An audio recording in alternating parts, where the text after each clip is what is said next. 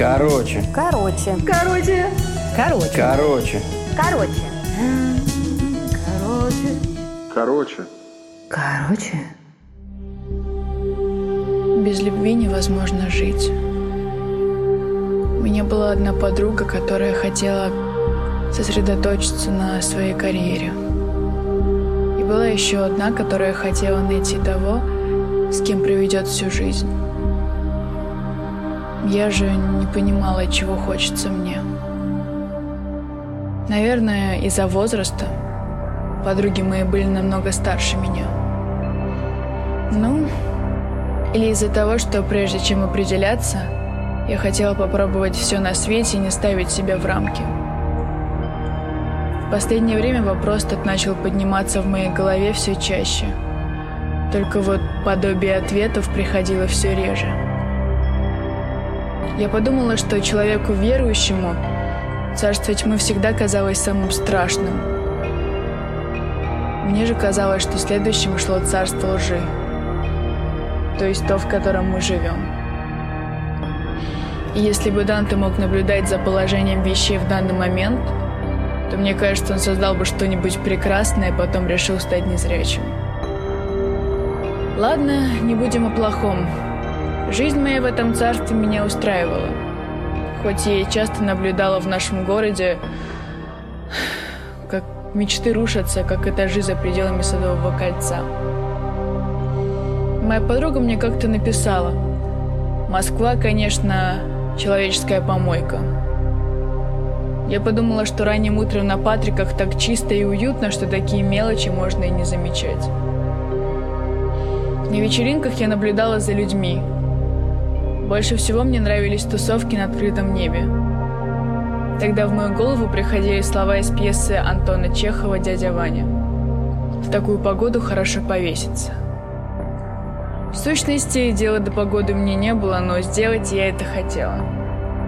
Но как только эта мысль попадала мне в голову, какой-то незнакомец уже вставал подле меня, протягивая коктейль.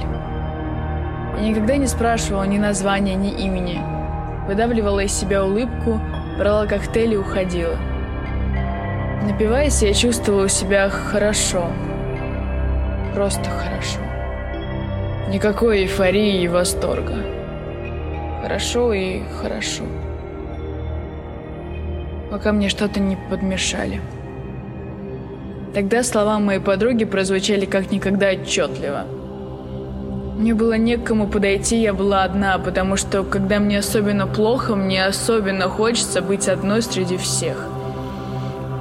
Я заметила, что тот, кто подмешал мне что-то в алкоголь, направлялся ко мне. Я рванула к выходу. Лестницы и так были странные, но в моем состоянии казались мне особенно страшными. Не повезло, потому что я сумела остановить такси сразу же – я устроилась на кресле и назвала адрес квартиры. Я смотрела в окно на Москву. Я ехала в центре, но все казалось мне таким грязным и вонючим, что тошно было смотреть. На Тверской я криком попросила мне остановить, кинула деньги и выскочила из машины. Эффект проходил. Мне становилось легче.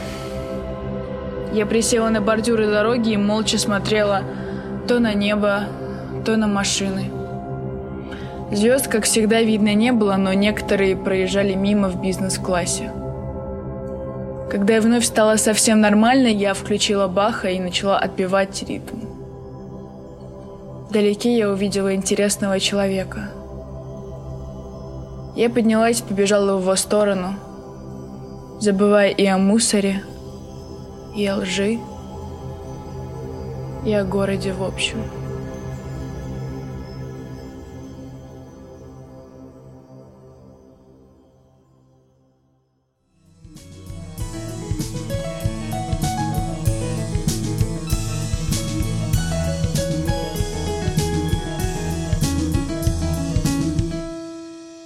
Короче,